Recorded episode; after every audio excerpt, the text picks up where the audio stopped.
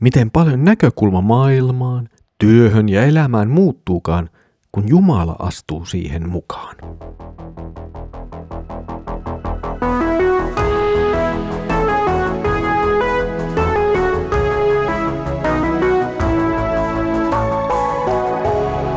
Kirjoitusten pauloissa. Tervetuloa taas mukaan Kirjoitusten pauloissa Raamattu-podcastin ääreen. Minä olen Mikko ja jatkan nyt yhdessä pohdiskelua saarnaajan kirjan teemojen äärellä. Edellisellä kerralla tai ehkä edellisillä kerroilla voisimme sanoa, päädyimme jälleen aika lohduttomaan näkökulmaan kaiken vaivannoon turhuudesta ja ehkä jollakin tavalla jopa siitä, että kaikki se vaivan näkö ja kaikki se työ, kaikki se mitä tässä maailmassa saamme aikaa on jollakin tavalla pahaa. Tänään pääsemme vähän toisenlaiseen näkökulmaan. Paljon myönteisempään näkökulmaan. Nimittäin tänään pohdiskeluun tulee mukaan Jumala ja sitä kautta muuttuu hyvin monta asiaa. Emme jää enää vain sinne pessimistisyyden, turhuuden puolelle, vaan näemme jotakin uutta. Luemme nyt Saarnaajan kirjan toisen luvun jakeet 24-26. Vaivan näkönsä keskellä ihmisellä ei ole muuta onnea kuin syödä ja juoda ja nauttia elämän ilosta. Minä huomasin, että myös tämä tulee Jumalan kädestä. Sillä kuka voi syödä ja kuka iloita ilman häntä? Sille, joka on hänelle mieleen, hän antaa viisautta, tietoa ja iloa, mutta syntisen hän panee kokoamaan ja kartuttamaan hyvää sille, joka on hänelle mieluinen. Mutta tämäkin on turhuutta ja tuulen tavoittelua. Melkoinen on tuo näkökulman vaihdos. Täydellisestä turhuudesta päästään tilanteeseen, jossa nyt voidaankin vähän iloita ja jollakin tavalla olla tyytyväisiä tai jotenkin nauttia tästä maailmasta. Ja vain pieni asia tulee mukaan. Tai itse asiassa ei ihan pieni asia, vaan varsinaisesti maailmaa suurempi asia.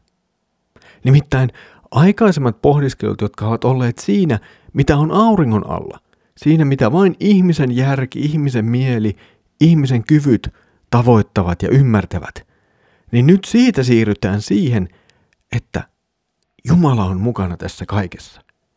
Kun otammekin Jumalan laskuihin mukaan, kun huomaamme hänen olemassaolonsa ja työnsä, niin miten suuresti se vaikuttaakaan kaikkeen. Martti Luther tavoittaa jotakin aika olennaista kommentoidessaan tätä jaksoa ja näitä jakeita. Hän sanoo, tämä on koko kirjan tärkein johtopäätös. Itse asiassa sen ydin, ja hän toistaa sen usein. Tämä on merkittävä kohta, joka selittää kaiken sitä edeltävän ja seuraavan. Näin se sopii yhteen edeltävien kanssa. Ne nautinnot on tuomittava, joita pyrimme omilla neuvoillamme saavuttamaan tulevaisuutta varten, ja ne työt on tuomittava, joita pyrimme toteuttamaan omilla neuvoillamme. Mutta ne nautinnot ja työt, jotka Jumala antaa, ovat hyviä, ja niitä on käytettävä nykyhetkessä ilman huolta tulevista kärsimyksistä tai tulevista nautinnoista. Mutta kuka kykenee sellaiseen?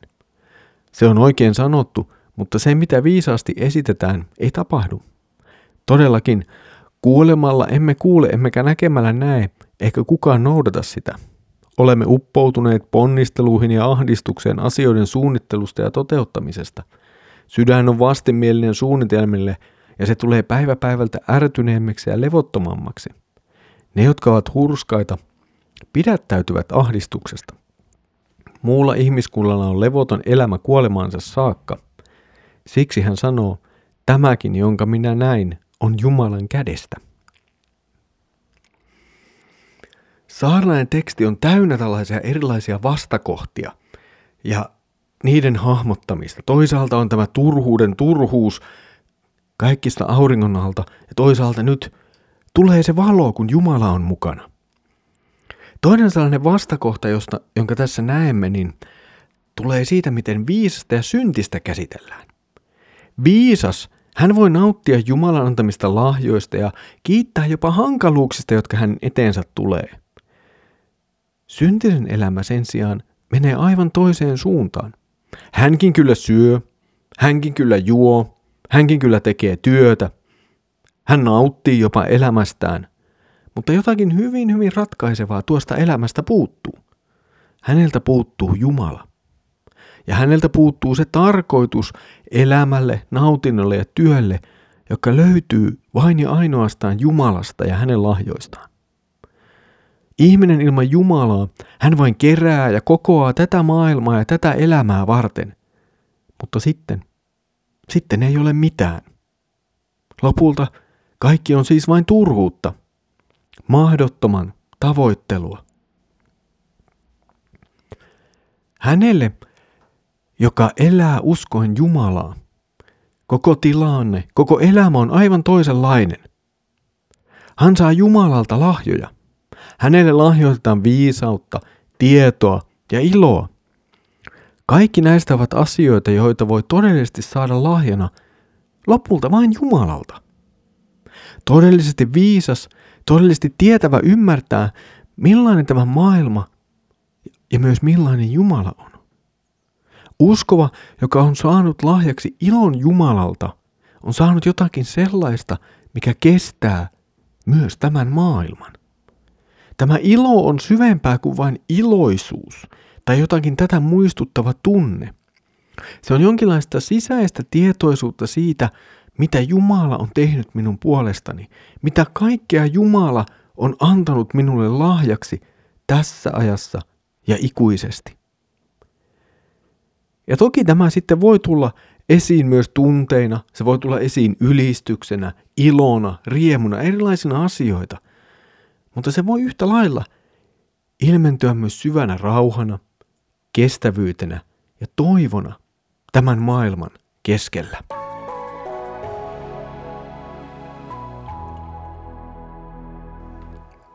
Olet ollut mukana kansanlähetyksen tuottamassa kirjoitusten pauloissa raamattu podcastissa. Saarnaaja teki nyt tämän päivän tekstijaksossa aikamoisen takinkäännön. Kaiken sen ahdistuksen ja turhuuden lisäksi tai oikeastaan tilalle tulee jotakin suurta. Nimittäin nyt pohdiskeluun otetaan mukaan Jumala. Jollakin tavalla selvä on ero sellaisen henkilön kanssa, joka elää uskon suhteessa Jumalaan ja sellaisen välillä, joka ei ylä. Ainakin näin siis saarnaajan kirjan äärellä.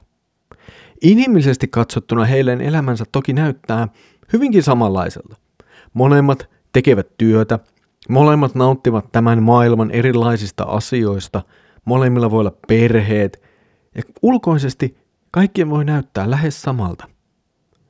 Mutta samalla ero on aivan aivan valtava. Viisas, uskova ihminen tunnistaa ja tietää, että ne hyvät asiat, jotka hän on saanut, ovat hänelle lahjaa Jumalalta. Hän voi kiittää niistä. Hän voi ylistää niistä Jumalaa. Hän voi täydestä sydämestään toki iloita niistä. Ja uskova kaiken tämän keskellä ymmärtää, että kaikki on lopulta Jumalassa itsessään. Kaikki voidaan tässä maailmassa häneltä ottaa pois, mutta silti hänen elämänsä perusta ei häviä.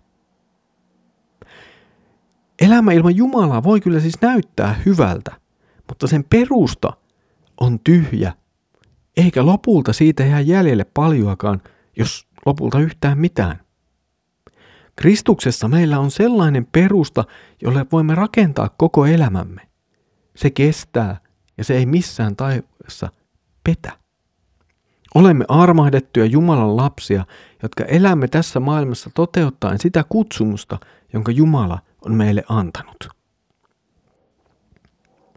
Tässä oli tämänkertainen kirjoitusten pauloissa Raamattu podcast-jaksomme. Seuraavalla kerralla jatkamme eteenpäin saarnaajan kirjaan ja tulemme vähän erilaiseen osaan tätä kirjaa. Pohdimme elämää Jumalan edessä ja hänen suunnitelmansa mukaan. Siitä siis seuraavalla kerralla.